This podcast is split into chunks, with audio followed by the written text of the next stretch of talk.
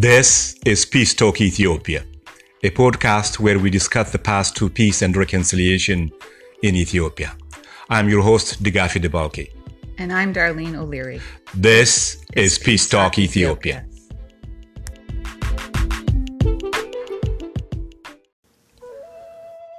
The Nile, famously known as the world's longest river, its name derives from the Greek Nilos, meaning valley or river. Its basins and path travel through 11 countries.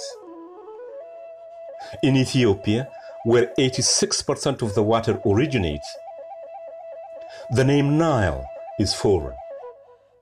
Instead, it's known by the name Abai.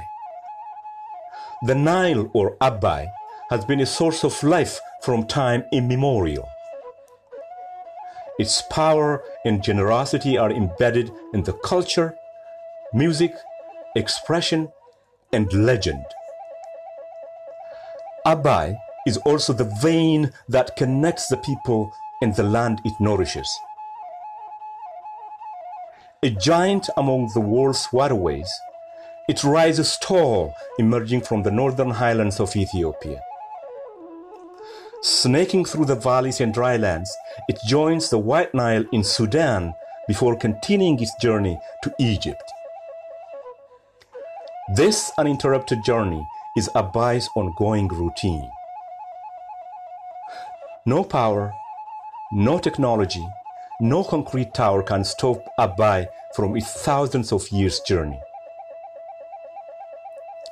Explorers, historians, geographers, and colonial powers all attempted to unlock the mystery and power of Abai. Beyond the curiosity, the colonial powers also acted as the authority in determining the rules for sharing the water. In line with the overall injustice of colonialism, they arbitrarily, without the presence of representatives from Ethiopia, allocated the amount of water flowing downriver on behalf of the colonies. What they did not know was that before the written water agreement, the people of the Nile had been sharing the water with the spirit of friendship and generosity. For the people of the Nile, the spirit of brotherhood is more binding than words written on a piece of paper. However, in recent years, particularly following the building of the Grand Ethiopian Renaissance Dam, there has been some unfounded concern in some corners about possible reduction of water reaching their territories. Indeed, climate change and population increase have significantly raised the alarm about water scarcity. In this regard, the Nile Basin countries are no exception. From its very initiation, the Grand Ethiopian Renaissance Dam project has raised concerns about the flow of the river to countries downstream, particularly to Egypt. Any major development project, regardless of the country or the region, must be sensitive to environmental limits and social impacts. The Grand Ethiopian Renaissance Dam is no exception. The allocation of water should and must be just and fair for every country involved. Pulling people out of poverty and addressing clean energy needs is also a necessity. Ultimately, Ethiopia is responsible for its own development, for its own people. However, it must continue to be a good steward and a good neighbor. These historical and cultural traits of sharing and caring for each other remain unchanged among and between the people of the Nile. Therefore, finding a new framework that's fair and just is the right way to address this issue. Hence, the solution is not in an outdated colonial document. It is rather in the consciousness of free and independent Africa. To help us understand more about this complex issue, we have invited Dr. Ashok Swain. My guest today is Dr. Ashok Swain. Uh, and Dr. Swain is a professor at Department of Peace and Conflict Research at Uppsala University in Sweden. He is also UNESCO chair of International Water Cooperation and director of research uh, School for International Water Cooperation. We reached Dr. Swain in Uppsala, Sweden. Dr. Swain, welcome to Peace Talk Ethiopia. Thank you. Thank you for having me. Um, I think it's it's important for us to focus on our conversation on three key areas, uh, so that our audience have somehow a picture and context of the situation. Firstly, I would like to start with the historical context vis-a-vis uh, Nile Basin water sharing um, situation, and also within that context, I would like you to give us some reflection and thought, if you will, um, about the colonial era uh, agreements uh, between Egypt and the colonial powers and how that played into um, geopolitics and so on and so forth.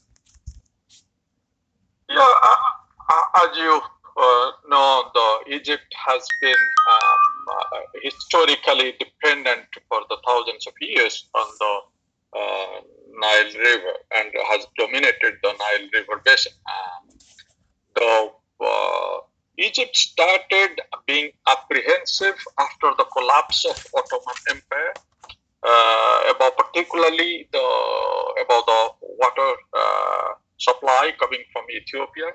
Egypt has waged a couple of wars in 1875 and 1876, uh, but you know to get the Ethiopia um, into this, it's a, it's a, it's a some some sort of control, particularly the water um, uh, source. Uh, but then uh, the thing is, the um, as we know, the Berlin summit uh, took place. So then the colonial powers divided the region uh, into their areas of influence. So the Britain got Egypt and Sudan, while Italy got the Ethiopia and uh, Eritrea. The British colonial power has since then kept uh, the uh, uh, at least did all sorts of things to protect Egypt's water supply and not coming, I mean, nothing, come, no sorts of threat coming from Ethiopia. So there have been some few agreements, particularly Italy, Italy and Britain signed a, a protocol in 1891. Um, there have been also an agreement in Italy and Britain, Britain agreement in 1925 uh, in that agreement, uh, Italy, on behalf of Ethiopia, agreed not to um, um, disturb the water flow coming to Egypt or uh, British, British uh, Egypt. Uh, so I think that has been the colonial part, which has been the only agreement uh, between Ethiopia or Ethiopia's colonial ruler Italy and uh, Egypt, and that time it's colonial Britain. So there are, but besides that, there has not been any water agreement exist between Ethiopia, which uh, provides uh, uh, almost 86% of water supply, and when we're specifically looking at the Blue Nile, is 60 to 65% of water supply reaching to Egypt. So there has been no agreement of that nature. Um, the Egypt built its the first Aswan Dam in 1928, uh, and they signed agreement with the Sudan. I, I think it's too much of uh, any parts of the, uh, particularly the, in Africa, it's the colonial history is quite significant, and the colonial rulers have created all sorts of problematics there. So the 1929 agreement, which took place between Egypt and then Sudan, but Sudan was under British control. Uh, so it's only 4 billion cubic meters of water was given to Sudan, while 48 billion cubic meters of water was given to Egypt. Um, and this, this then the Egyptian revolution in 1952, Sudan is independence from British rule 1956. So finally, this 1959 agreement, which is the existing agreement uh, between Egypt and Sudan, that gives 55.5 billion cubic meters to Egypt, 18.5 billion cubic meters of water to Sudan, and 10 billion cubic meters of water just for evaporation. Um, and I think this is this is where uh, you know the history historical uh, situation lies. There is no agreement after the independence from the colonial power between um, uh, Ethiopia and uh, Egypt. There has been only one agreement which exists between Egypt and Sudan, and that's what the dam 1959 agreement. Hmm. I mean, the, the, the issue of the colonial powers sort of um, carving out their own um, regions in, in the African continent, particularly uh, in the northern and east. Uh, the brief period of Italian occupation uh, whereby the Ethiopian resistance army was still controlling massive part of the country. But in terms of the, the colonial and the occupational, uh, the occupation, I think there should be some um, uh, understanding there because Italy didn't fully control Ethiopia at the time, but yes, they have been signing and attempting to collaborate with other colonial powers vis-a-vis, particularly the British. Um, let's move on, uh, given the historical context, and then what is happening has been that, given the fact that you alluded what percentage of the water comes from the Blue Nile and the, the, the northern highlands of Ethiopia, uh, but Ethiopia has never been part of that conversation, part of that negotiation. It's always the British, the Sudan, uh, and the British, the British on behalf of their colonies, um, sort of deciding what is fair and what is just. But how does that affect in terms of international law? One, two, um, how do we really navigate through the colonial treaties given the fact that yes we condemn colonial treaties? Uh, colonialism by nature is not just but at the same time some countries are referring to the colonial agreement as a binding agreement and every country should follow that. How do we reconcile that reality? I mean, this is this is somehow we, part of the questions which we need to look at in a very larger context. Uh, the, the, the things which you have asked uh, is, is, we, we need to see that there are certain kind of, I mean, the conflicts between the new conflicts are emerging in many uh, transboundary water systems, uh, and it has emerged in the last few last few decades, and it's getting more and more in certain rivers. Uh, and that's somewhere we are we, we will get back to the how the uh, international law or, or international norms look at it, mm, uh, and the regimes are looking at it. Uh, but I think it's it's it's it's a, it's a bit more complicated than this, uh, particularly looking at it because the kind of uh, the basin, Nile basin, has experienced and witnessed uh, all sorts of politics, even after the colonial power left. Um, uh, the kind of uh, you know the when Egypt built the dam, that is the time uh, the so because the Americans and the British withdrew the uh, Aswan dam, High Dam, and that time the Soviets financed it. Uh, that is the time when United States also supported Ethiopia. Mm. So there have been, uh, and you know, there have been different regimes which have come uh, there have been different uh, aspects, even while Ethiopia managing, or uh, sorry, Egypt getting also uh, so many, so much of water, but still has not been satisfied. As you know, there has been uh, the Jonglei Canal project have been uh, part of in Sudan. Um, so there have been all these issues between also Egypt and Sudan. But the, coming back to uh, case of Ethiopia, Ethiopia, in spite of providing uh, such a huge amount of water to the to the basin has not been part of an agreement uh, you know after that kind of colonial era agreement. So there has been no such agreement exist. And that somewhere uh, you need to have a kind of proper perspective how to look at it how to really uh, you know uh, develop the water system.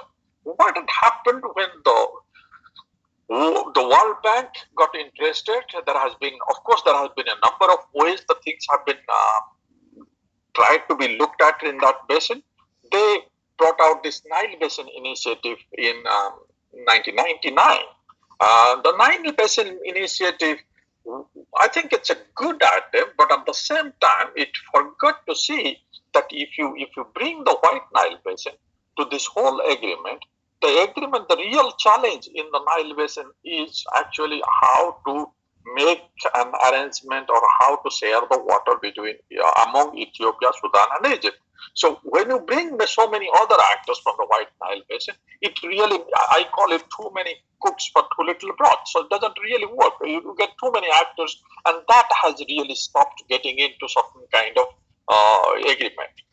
So so in a sense, uh, Ethiopia has to be part of an agreement in the uh, particularly if we really want to see the Nile water sharing taking place peacefully and developing sustainably. Mm. That is a must. Mm. Uh, and I think that, that's where the key lies. Mm. Uh, but how to do it, that we can discuss. But this is some things without keeping Ethiopia out from a, a, an agreement doesn't make any sense because Ethiopia has the uh, or controls or the owns the largest amount of water in that basin.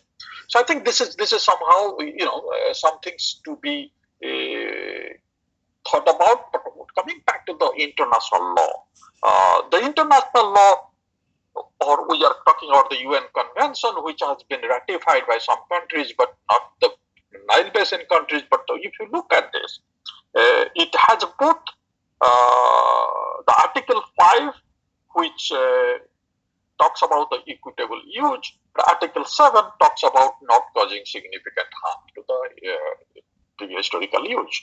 So I think in some sense, it doesn't make very clear what exactly to be done. But if we look at the equitable use, of course, it has to be the Ethiopia has to be part of this sharing the water. But if we go back to the not causing significant harm to the you know uh, the historical use, then that's what uh, Egypt and some extent Sudan try to bring it in.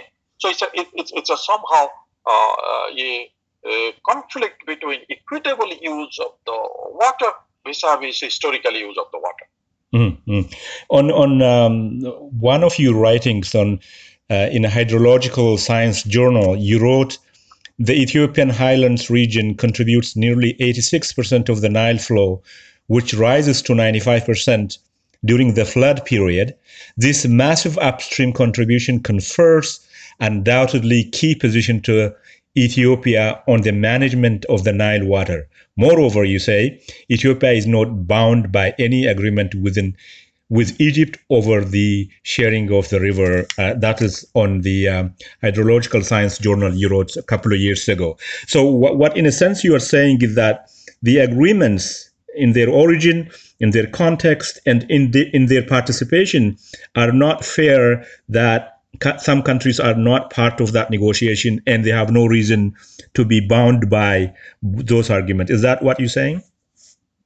I am saying that Ethiopia needs to be part of an agreement, or if if we're really looking for a, a proper uh, um, equitable uh, and the sustainable use of the water resources of the Nile. You cannot keep Ethiopia outside and uh, expect that the Nile River sharing agreement or whatever the Nile River sharing or Nile River development will take place uh, for the long term or even in short term.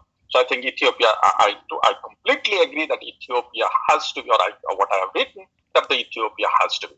Ethiopia it's it's it's a somehow uh, you know the reason is but of course how to bring that in? I mean what what should be the way but you cannot uh, keep a country or a riparian which is contributing 86% and even as what I've said in the in the the, the, uh, the uh, high period uh, high uh, rainfall period it goes quite up to 90 plus points uh, of that kind of and particularly in the certain period of time you cannot keep the country outside the agreement and you expect a proper management or the you know uh, sustainable use on the proper best possible use of the water system. That you can't think of uh, in any way in anywhere in the world Mm-hmm.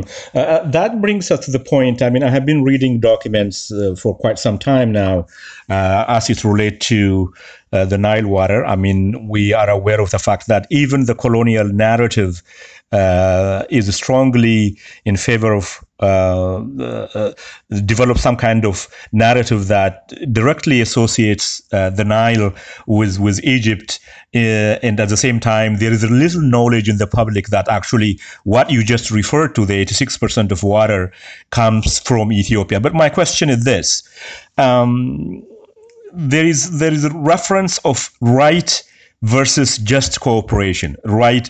Some countries refer to they have the right to get whatever amount of water they want. But my question is how do we balance that quote unquote right uh, with a fair and just and and the equitable um, framework of cooperation. I mean, you insisted that ultimately the solution is sitting down and talking, and it's significant that Ethiopia should be at the table uh, from here on. So, what kind of framework do you think will work and satisfy?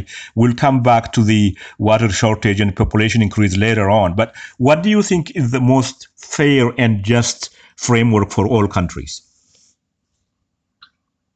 Uh, uh, I think that's an excellent question. Uh, let me to take you to little uh, what is the situation. I mean, um, look at the the, the population uh, and Ethiopian and Egyptian population almost the same. Ethiopian population, the uh, but if you look at the per capita GDP, Egyptian per capita GDP is four times more than the Ethiopian per capita GDP. Uh, then, of course, if you look at the energy consumption, it's more than the double.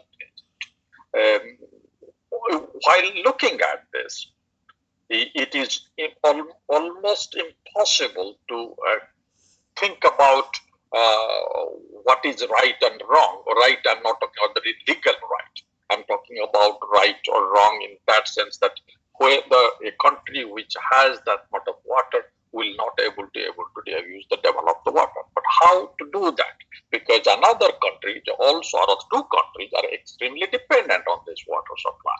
So I think there have been uh, there, there, there, are, there, are, there are here uh, the the people forget to realize that the the dam, the Grand Ethiopian Renaissance Dam, which is being built. Uh, is the only at this point of time for energy purposes. So it's a hydro energy. It's a uh, the water will remain in the river system. Water is not going out of the river system.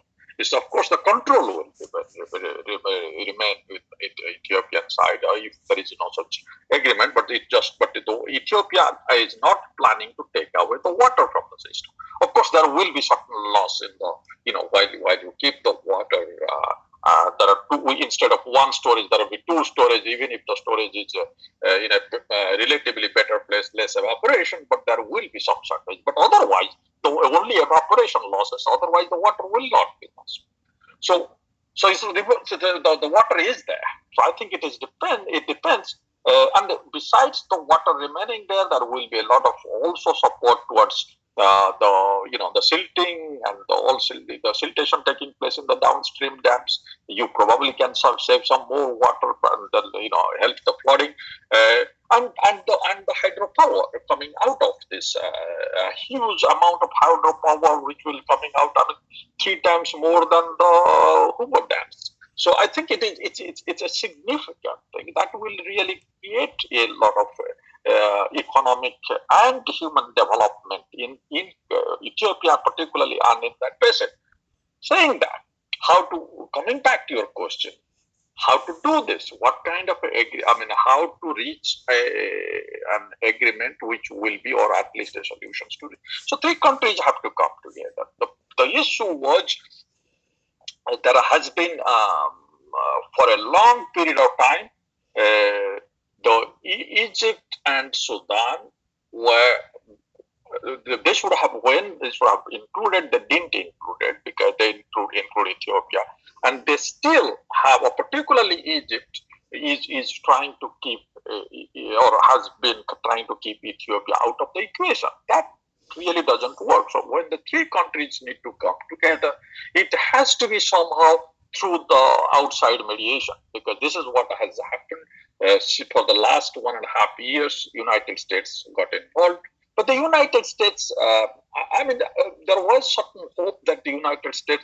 of course, we knew or everyone knew that the United States is a, a bit more for at least you know favorable to Egypt because of its past. But I think it has also some friendly relationship developing with Ethiopia for some years. So there was a hope that United States will play its uh, role uh, in spite of certain bias to the Egypt historically, but it hope it was, there was hope that uh, it will probably able to get the uh, negotiation, um, uh, uh, you know, to a fruitful end. But that didn't take place because I think what happened, a negotiator needs to play the negotiation role in a in a uh, of course, we there are, there might be some biasness, but that is, has to be certain kind of taking all the parties uh, together. You can't just enforce or force on uh, an agreement on one party. That that kind of forced. Uh, everyone has to make some compromises, but if you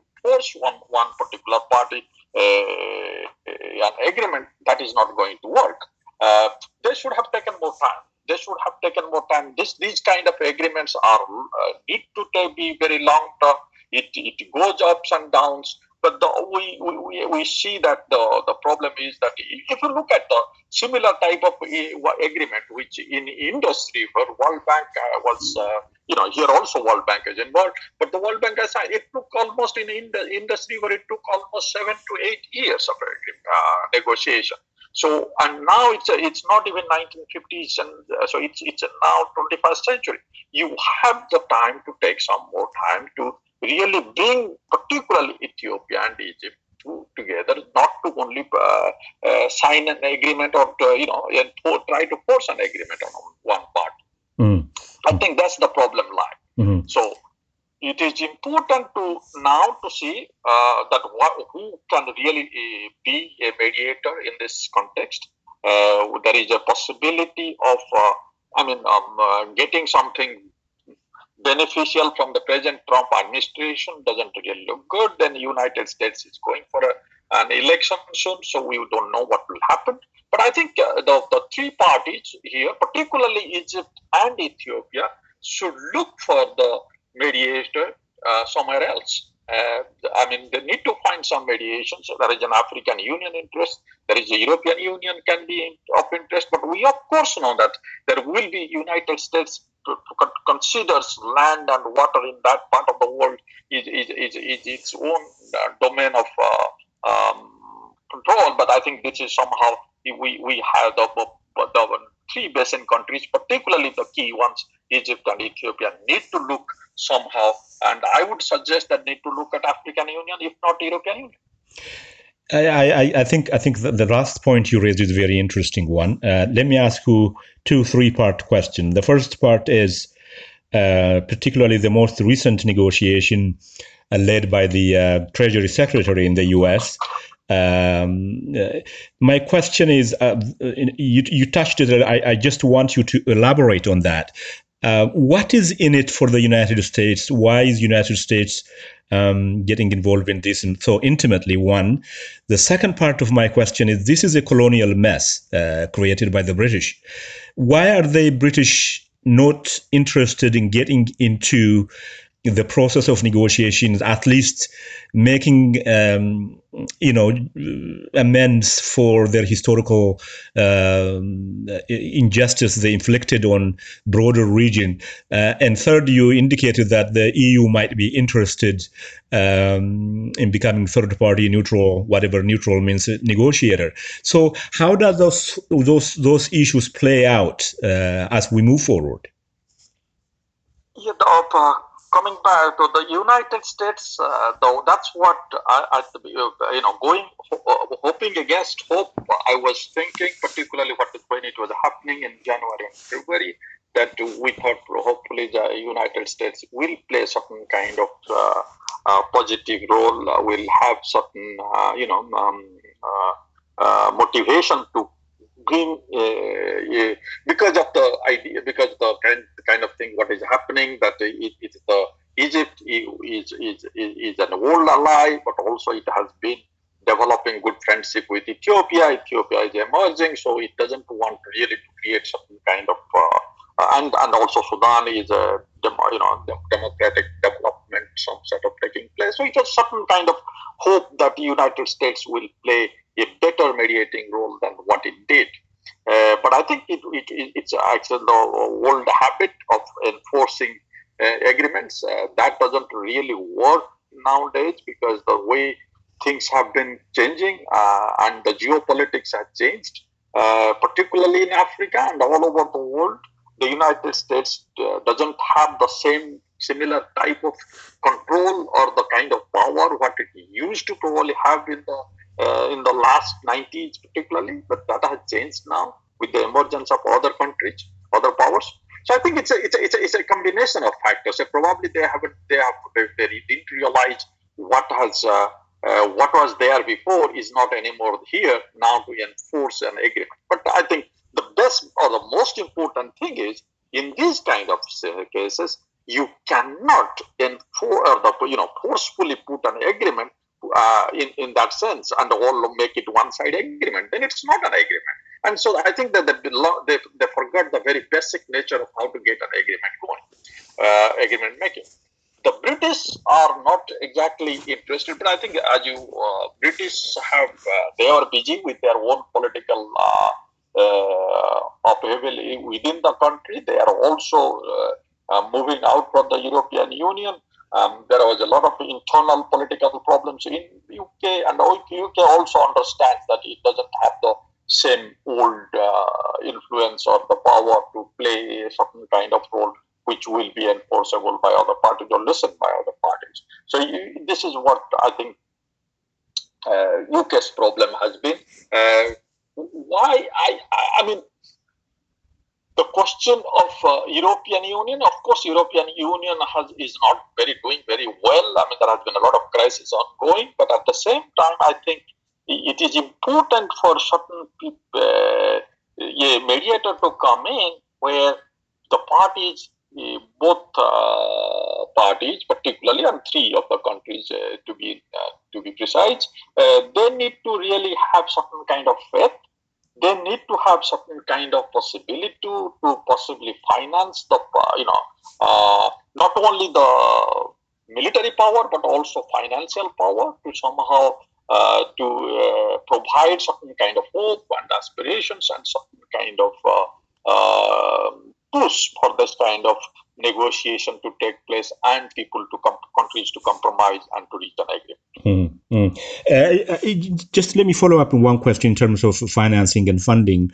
Does the the, the, the fact that the, the Ethiopian the great uh, the Grand Renaissance Dam is funded by the public, uh, Ethiopia's own yeah. money, does that put the negotiators in, in a difficult situation? Then, yes, I mean you, see, there have been um, uh, only few of these kind of large projects which have really been funded. Uh, they didn't take money from the uh, Western banks on something. I mean, the China started this uh, in the uh, Three Gorges project. India in the Narmada. The Turkey did in the GAP project in the Euphrates Tigris system, and then Ethiopia in the not many countries in the south have really gone against the Western financing system and built their big, such a big dams on their own. So that really makes it a bit more complicated for the parties unless they, they, they had if they had given the money they probably would have certain kind of uh, leverage in it but then there is a you know we, we haven't brought it up there is a it's it's the China is China is building large number of dams in the basin. Not of course in this one, but I think China has supported a number of uh, dam projects in Sudan. Uh, China is building more than 50 dams in Africa. So that puts also makes it apprehensive for the develop, uh, Western countries that uh, you know uh, they are not alone in the game anymore. That used to be the World Bank uh, operational directives that the countries, they, if you go there you, to get to get the money, to get the financing, then you have to have all the agreements among all the uh, countries in the basin, or the, there are some kind of agreement. But that is not anymore necessary because there is now alternative source of funding available. Mm-hmm. There, there is there is a, a, a, an old saying in Ethiopian tradition says um, the, the son of the Nile goes thirsty. Uh, it's, it's, it's historically there is a degree of frustration with underutilization of the, the Nile River in Ethiopian culture. It's also the, the, the, the Nile water is deeply entrenched in within the, the cultural context of the Ethiopian society, particularly in the north. Um, but right now there is a sense of frustration, a sense of anger that this is this is a symbol of the, the, the, the dam is a symbol of not just um, Ethiopia's development, but a symbol of the entire Africa, whereby we can come together and work and share resources and and build sort of you you probably elaborate more on this uh, as a peace building project not just as as a power generating project whereby countries and people can share resources and energy and so on and so forth.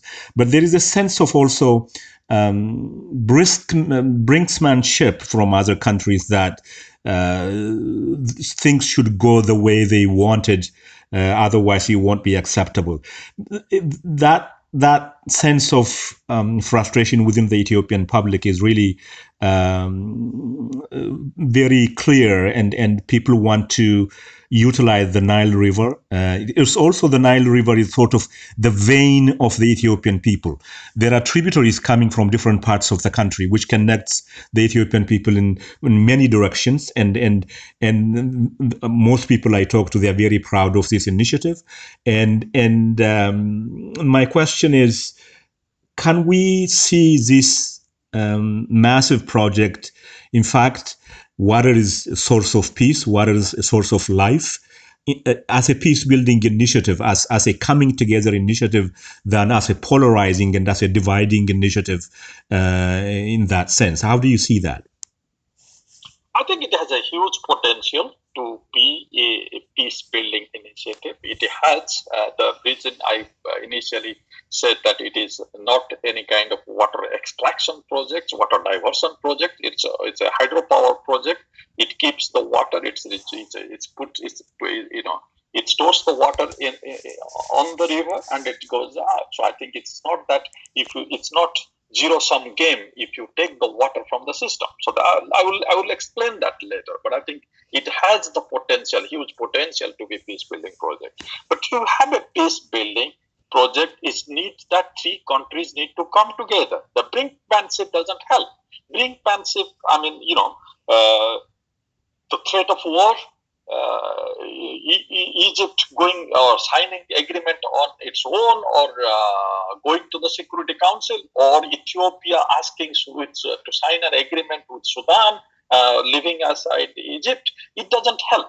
These kind of uh, one-upmanship, this kind of brinkmanship complicates the matter further. So the three countries need to come together.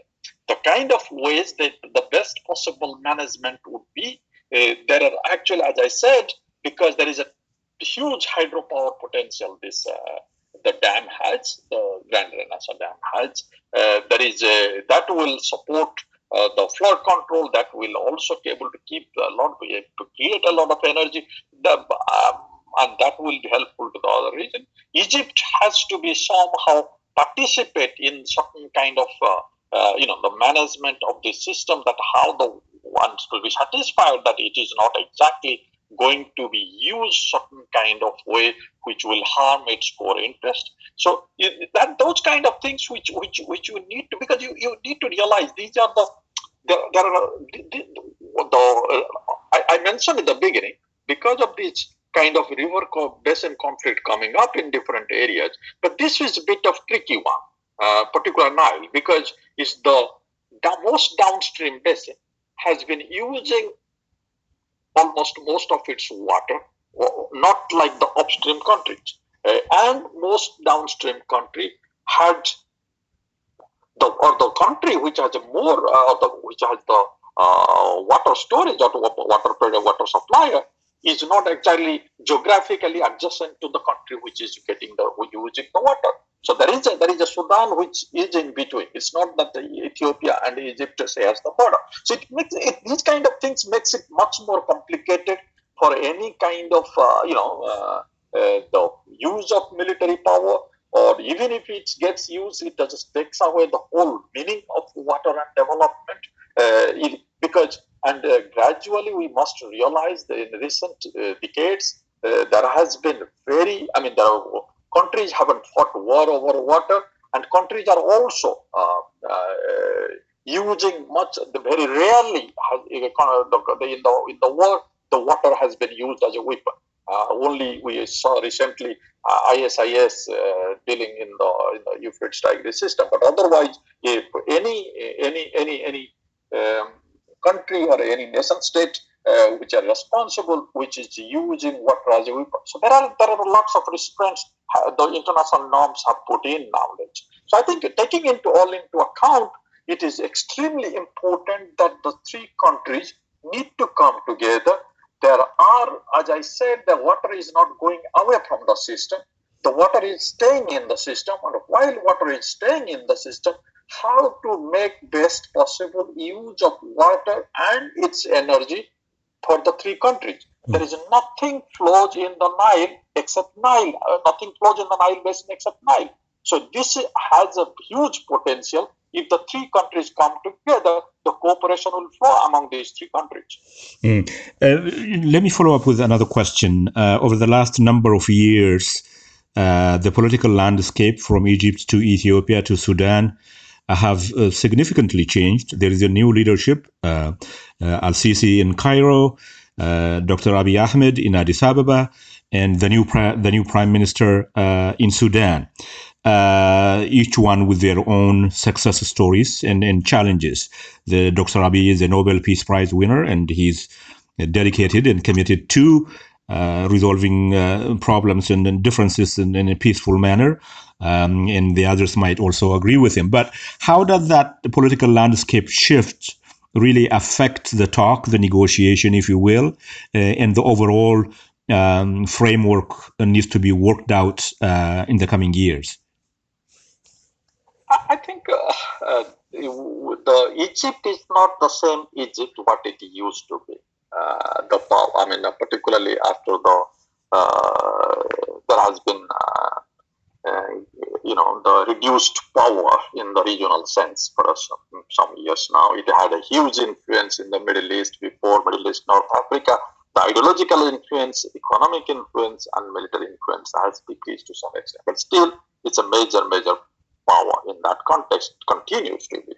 Uh, it, it has a it has a certain kind of uh, stability now after a certain period of instability uh, it doesn't need to go to election like Ethiopia has to go to election, and now they have postponed.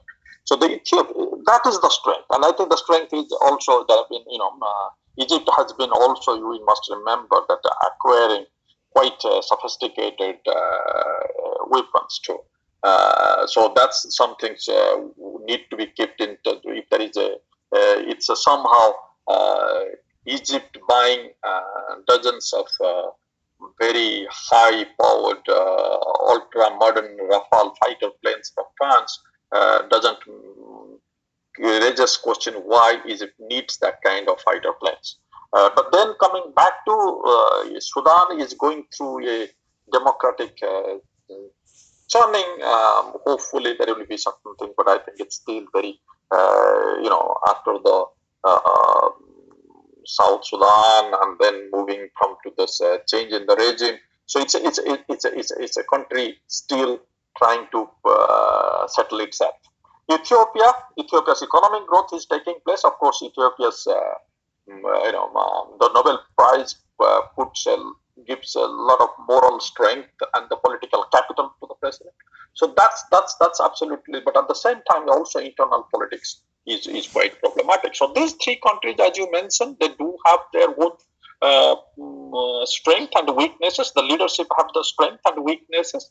But I think it's it's, it's a very normal. It's it's a, it, it, it's it's it, the question is uh, we need to look at in the context. It's the context of the whole global power shift, the way uh, the climate change is going, the way the power changes has taken place in the basin.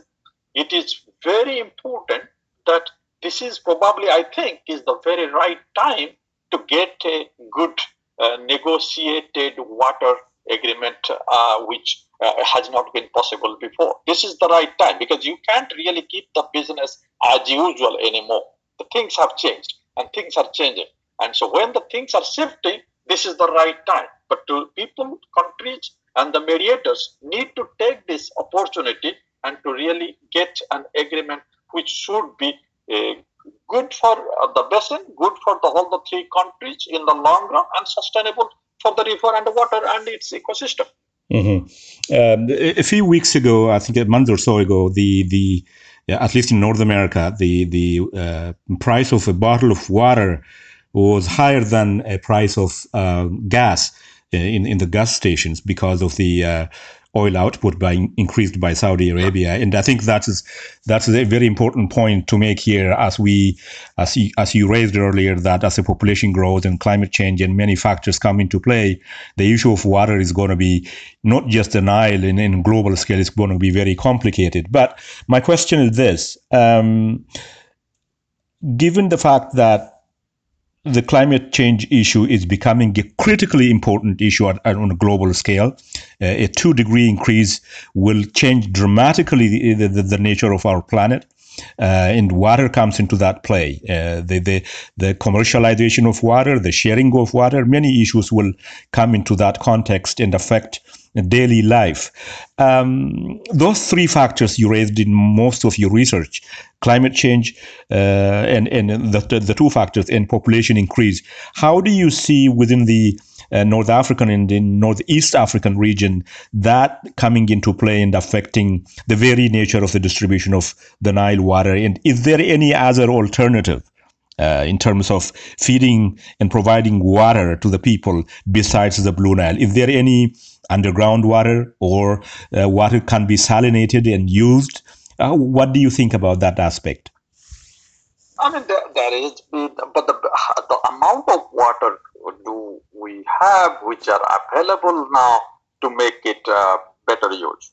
Uh, because there will be certain huge variation in the rainfall pattern. There will be long-term variation in the rainfall pattern. I think that has been one of the reasons why also the agreements over the uh, filling of the dams over the Grand, Grand Renaissance Dam is one of the contention. So I think it's a, it's a, it's a, it's a, it's a, the climate change brings this kind of, uh, before, you know, there has been one or two bad year of the rainfall. But now we don't know if the rainfall bad year, two years, maybe come continue for two, three decades. So that's one of the things. Another thing is also there will be a large uh, extractions of water because if the, the, the, way the prediction goes, the, the you know the uh, uh, atmosphere gets more warmer in these areas, then of course we need, need more water for all kinds of purposes, including agriculture. And agriculture is the main source of income in most of these basin countries. So I think there have been, uh, there will be, and then um, um, particularly for Egypt, there is a sea level rise will really will have a problem this salinity coming into the nile system from that side so there will be again the problem will be climate change will create this kind of problem population growth is taking quite i mean when i started working in, in the in the nile basin in the 25 30 years ago so then you know the population has been more than doubled. So so it's a, it's a somehow it's a, it's a we, we are just going into a, a, population growth in that particular these three countries in a huge way, and the, the lifestyle is changing, the economy is changing, the people are using more and water, more and water because of they are being developing. With the increasing. Uh, uh, per capita GDP, of course, you will see there is a you know the lifestyle needs more water. So that those are the things. But also, as I mentioned, there is a changing in the um, uh, the way we look at the water. There has been a new technological development. Uh, past, make the best possible use of water which you have. Try to create all kinds of ways that which you can do the repeated use of the water. But then also at the same time, there is a lot of water underground. Uh, countries do have a problem of sharing this kind of data in the basin. So I think there is a underground water and better best possible because underground water also being uh, overused. So how to make this underground water using it sustainably and in a long term way. But then desalination will be a problem for the time being because it demands a lot of energy.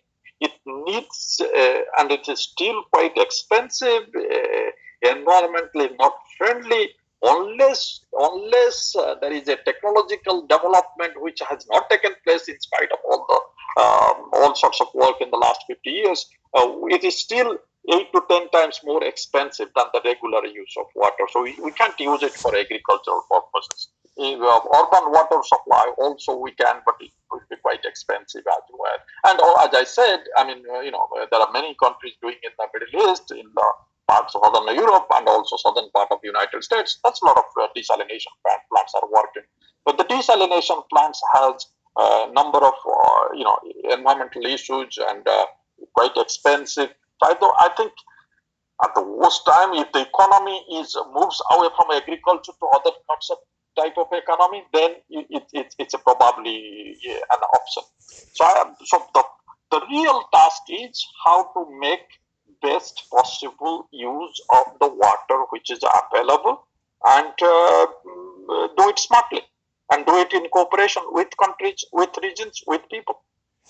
Right. Um, we are coming into the end of our conversation, let me mm, pose a few questions and uh, we will summarize our conversation. The first question is just a specific question I want to ask you.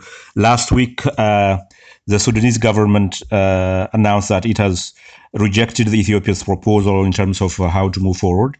And that has created some kind of sentiment uh, within some circles that why Sudan flip flopping and and not having a consistent uh, position on this issue. What is your take on that? Uh, and and then I will I will pose to you the last question, and then we'll conclude our conversation. I think, I mean, I understand the sentiments, uh, particularly from Ethiopian side, that why Sudan didn't do it. But I think, in overall, I think it's a good move. Uh, because the agreement between Ethiopia and Sudan coming together, keeping again Egypt out, like similarly Egypt signed that agreement, Ethiopia didn't sign in United States, it doesn't work. It, three countries need to come together. And I think Sudan ha- uh, needs to play this role of bringing these two countries together. Because if you if you start you know there is a huge amount of money is put into this uh, not only the capital but also all sorts of capital has been put into this building this dam. This dam must be in a, in a cooperation in working together. It must be as a peace builder as we have been discussed develop as a, as a, as a, as a, as a path towards development peace and regional cooperation. Not dividing the region further not creating these kind of uncertainties. Imagine these kind of dams being kept. You, the dams you can't hide it. You, if you if you if you if you create a conflicting situation, a warlike situation, these kind of large scale, multi-billion dollar uh, development projects, we are unnecessarily exposing it to all sorts of threats and not really using it for the peace and cooperation and development. I think I think we, this is something uh, the Sudan what it did. I find it's a it's a smart thing to do, and Sudan also at the same time should positively and push the both countries, Ethiopia and Egypt, to find a common ground to to get this. Uh, uh, cooperation going or at least get an agreement at least how to get this uh, dam um, filling up and operation Mm. Uh, my final question is um, uh, initially at the beginning of our conversation, you raised the issue of uh, how things are changing in terms of moving away from the colonial framework and finding a more workable, more inclusive, more just, and more fair solution to the uh, equitable sharing of the Nile River. Um, do you see a paradigm shift in terms of moving forward that the status quo is not going to be maintained, it's not going to be working, but finding new framework, new template, and using the Nile River, as you alluded earlier, uh, not as a dividing factor, but as a peace building source, as a source of life, as a source of coming together. Uh, is, that your expectation? And finally, is there, uh, in your view, uh, is there any um, non-peaceful solution for this for this complicated problem? Do you see any uh, military solution, uh, if there is any being contemplated in, by any country? Those are my final question, and uh, and then we'll conclude. Uh, military. I will, I will start from the last one. Military solution. I think military solution will be suicidal for everyone. Uh, that is not uh, because you can't really create such a huge investment development project and going to war for that kind of things because this should be, as I mentioned, um, the war is not an option. I think the countries should stop uh, using this kind of brinkmanship, using this uh, kind of for political purposes, uh, or, because you need to desecuritize the matter as much uh, as possible to get an agreement going. If the leaders start talking about war, the people start talking about the war, the media start talking about the war, and in that kind of atmosphere, it is extremely difficult to uh, you know to negotiate because negotiation is never in a case of one party taking everything. A negotiation means that you have to compromise, and for compromising in, at the, in an atmosphere of war or in a kind of uh, you know when the war threats are going on, it's very difficult. So I think it's, a, it's the political leadership and media have a tremendous role to play that to keep this kind of war threats down as minimum as possible or in, in, you know completely no such of um, uh, such of uh, talk of misadventure because that is not going to help. Of course, there have been, you know, uh, I was, you know, the countries do acquiring weapons in this region, um, and there are certain kind of ideas, but that's not really going to help. So, to why I think it's important that, as I mentioned before, that there is a big change taking place. This is not anymore the business as usual approach. There is a change of the power structure within the basin. The, the, the, Egypt is not as powerful as it used to be. Ethiopia is not as powerless as it used to be. So I think there is a big change in that kind of situation. Then Sudan used to be with uh, together with Egypt for all these years, but Sudan it has changed somehow.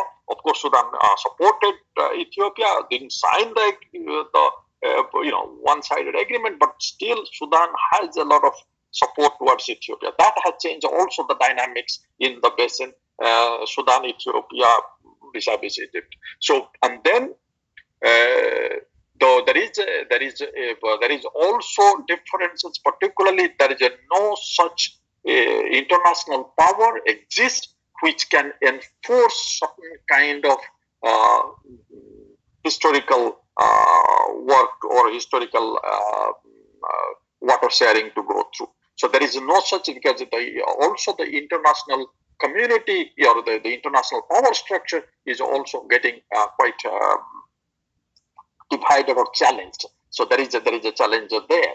The climate change makes it also very difficult to be comfortable what we are getting. We need to realize that climate change is, is has brought a lot of uncertainty. Climate change needs to be looked at. Also, the kind of uh, structures we can make where we can better manage the water resources. So I think if you all these things put together, it, it's so it's it, it, i think besides this kind of you know no agreement gets signed overnight and particularly the kind of conflict which is going for centuries you don't expect to be getting an agreement to be signed. We don't have been of course we would have been very happy that if the agreement would have been signed in the in washington just a couple of months back but that hasn't been. But we should not really just go think think that there will be no agreement.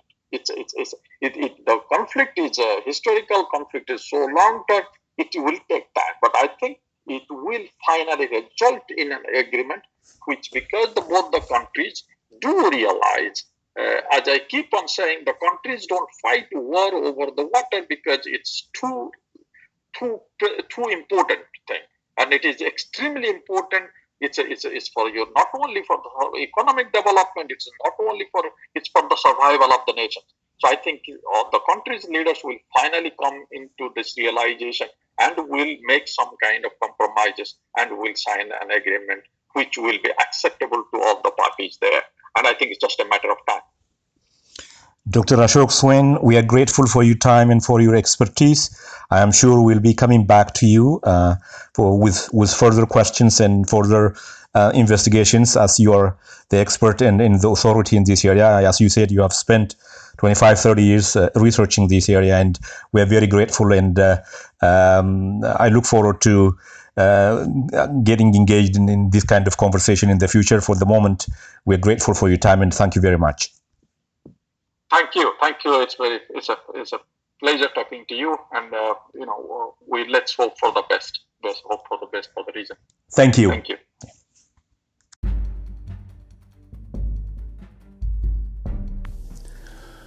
Here is a part of a poem written by the late Ethiopia's poet laureate, Tsegaye Gabre-Medhin. The title of the poem is called Abai. My name is Africa. I am the mother of the Nile. O Nile, my prodigal daughter on the wilderness of the desert, bringing God's harmony to all brothers and sisters, and calming down the noises of brass in their endless nakednesses O Nile, you are music that restored the rhythm of existence into the awkward stampeding of these Middle Eastern blindnesses. You are the irrigator that cultivate peace. From my Ethiopian sacred mountain of the sun, across the Nard, on the east of Eden, and across Sinai, beyond Gibraltar into the heights of Mount Moriah. O Nile, my chosen sacrifice for universal peace offering, upon whose gift the heritage of Meroe and Egypt still survive for the benefit of our lone world.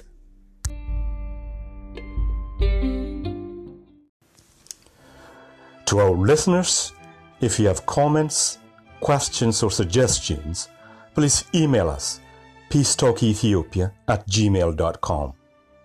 That is peacetalkethiopia, one word, at gmail.com. Thank you for tuning in. Stay safe and take care of each other. We leave you with the song titled Abai by a young musical group from Ethiopia. I'm your host, Degafi Debalke.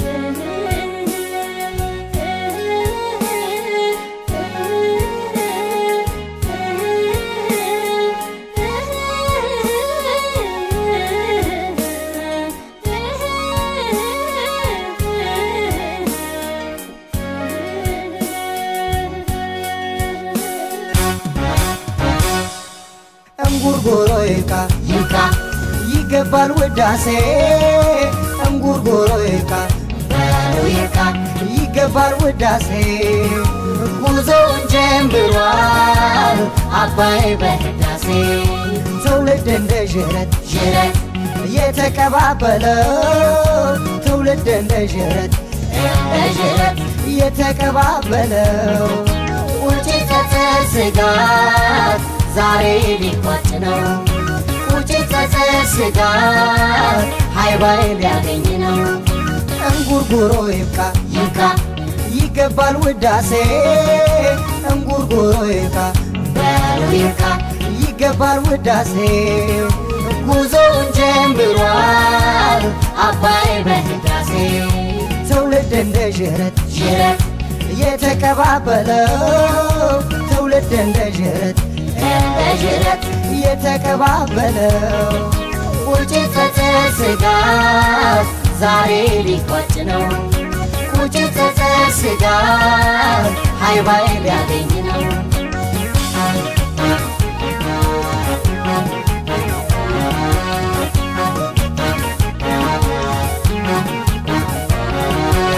ሰው ተነስ ሆ ሆ ሆ በላባዬ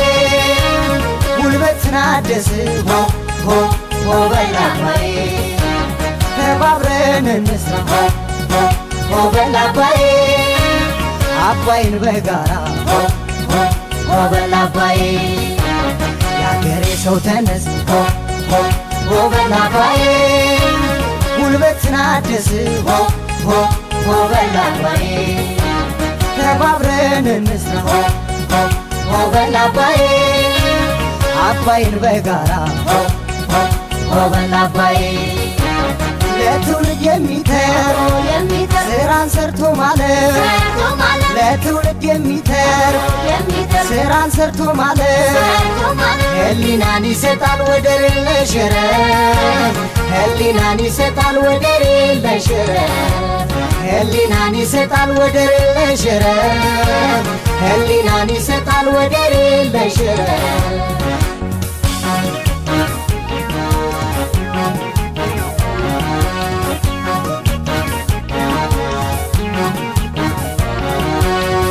እንጉርጉሮይካ ይካ ይገባል ውዳሴ እንጉርጉሮይካ በሉ ይካ ይገባል ውዳሴ ጉዞውን ጀምሯል አባይ በህዳሴ።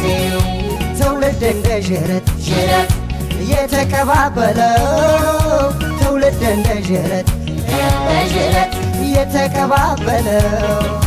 ውጭ ጸጸት ስጋት ዛሬ ሊቋጭ ነው ቁጭት ጸጸት ሃይባይ ሊያገኝ ነው።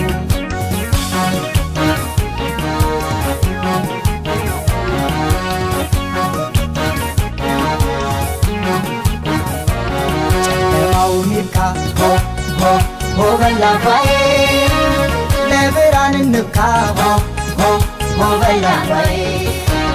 ተባብረን እንስራ ሆ ሆ ሆ በላባዬ በሰላም በጋራ ሆ ሆ ሆ በላባዬ ጨለማው ሚብቃ ሆ ሆ ሆ በላባዬ ለብርሃን እንብቃ ሆ ሆ ሆ በላባዬ ተባብረን እንስራ ሆ ሆ ሆ በላባዬ በሰላም በጋራ ሆ ሆ ሆ በላባዬ ለእኛ ብቻ እንልም ጥቅሙ የጋራ ነው ለእኛ ብቻ እንልም ጥቅሙ የጋራ ነው ወትሮም ባህላችን ተካፍሎ መብላት ነው ወትሮም ባህላችን ተካፍሎ መብላት ነው ወትሮም ባህላችን ተካፍሎ መብላት ነው ወትሮም ባህላችን ተካፍሎ መብላት ነው ተካፍሎ መብላት ነው።